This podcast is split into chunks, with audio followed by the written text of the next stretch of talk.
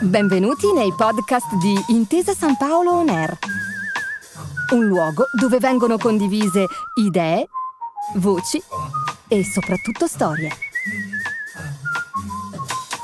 Buon ascolto.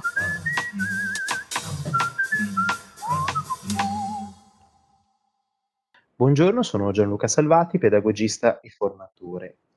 Parlando di come i genitori possano educare un corretto uso del digitale, occorre per prima cosa l'intenzionalità, ovvero che i genitori intenzionalmente decidano di farlo. In fondo questo vale un po' per tutti i processi educativi.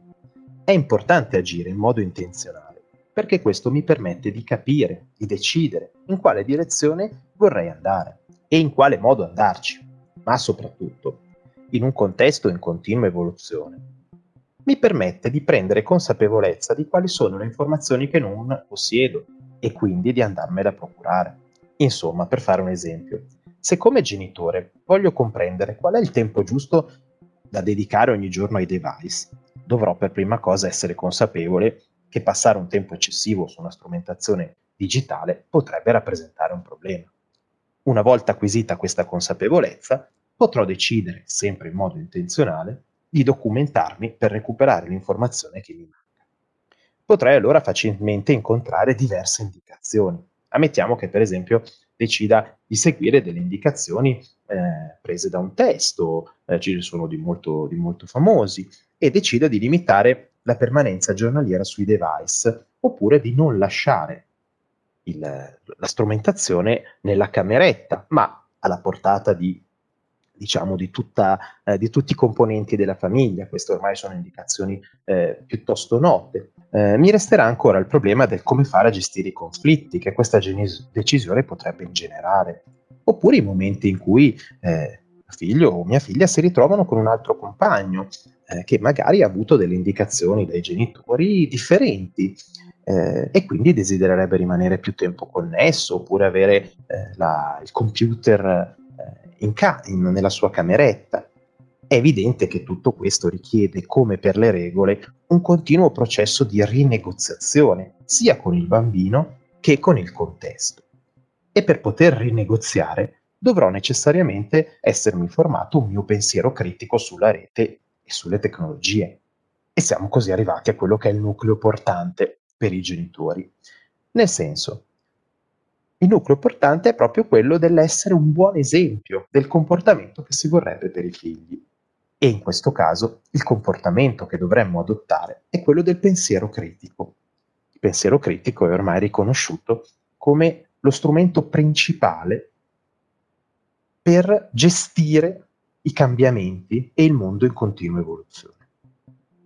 È altamente improbabile in un sistema complesso e in rapidissima evoluzione come quello del digitale della rete, pensare di poter conoscere tutto e per ogni cosa avere sempre una ricetta educativa già pronta.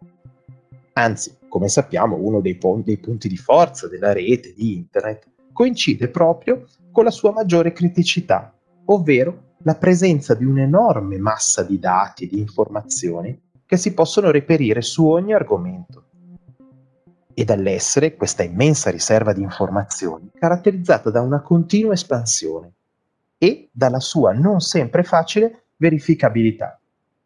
Ecco allora che parlando dei rischi annessi al digitale, vediamo, osserviamo un continuo sorgere di nuovi social, di nuovi videogiochi, di nuove app, di nuovi siti, di nuove news e fake news, di nuove possibilità di, anche di inganno, di truffa, ma anche di nuove potenzialità in rete, come abbiamo visto, l'identità di chi è dall'altra parte e le informazioni che mi propone sono poco o a volte per nulla verificabili. E questo, come sappiamo, rappresenta uno dei maggiori timori per tutti. Insegnare quindi ai ragazzi a proteggere la navigazione in rete, a stare attenti alla propria identità digitale, alla web reputation, consci, consapevoli dell'importanza di non condividere le password, gli accessi, eh, pronti a non cadere in possibili truffe, eh, a non navigare su siti inadatti, piuttosto che a non trovarsi magari in situazioni anche di cyberbullismo. Sono indubbiamente delle sfide per l'educazione, perché obbligano il genitore a non essere a sua volta un fruitore passivo della rete, ma come ci chiedono le competenze trasversali europee, a diventare un cittadino digitale attivo e competente. Ancora una volta possiamo insomma dire che per educare devo a mia volta essermi educato e formato. Benvenuti nei podcast di Intesa San Paolo On Air, un luogo dove vengono condivise idee, voci e soprattutto storie. Buon ascolto.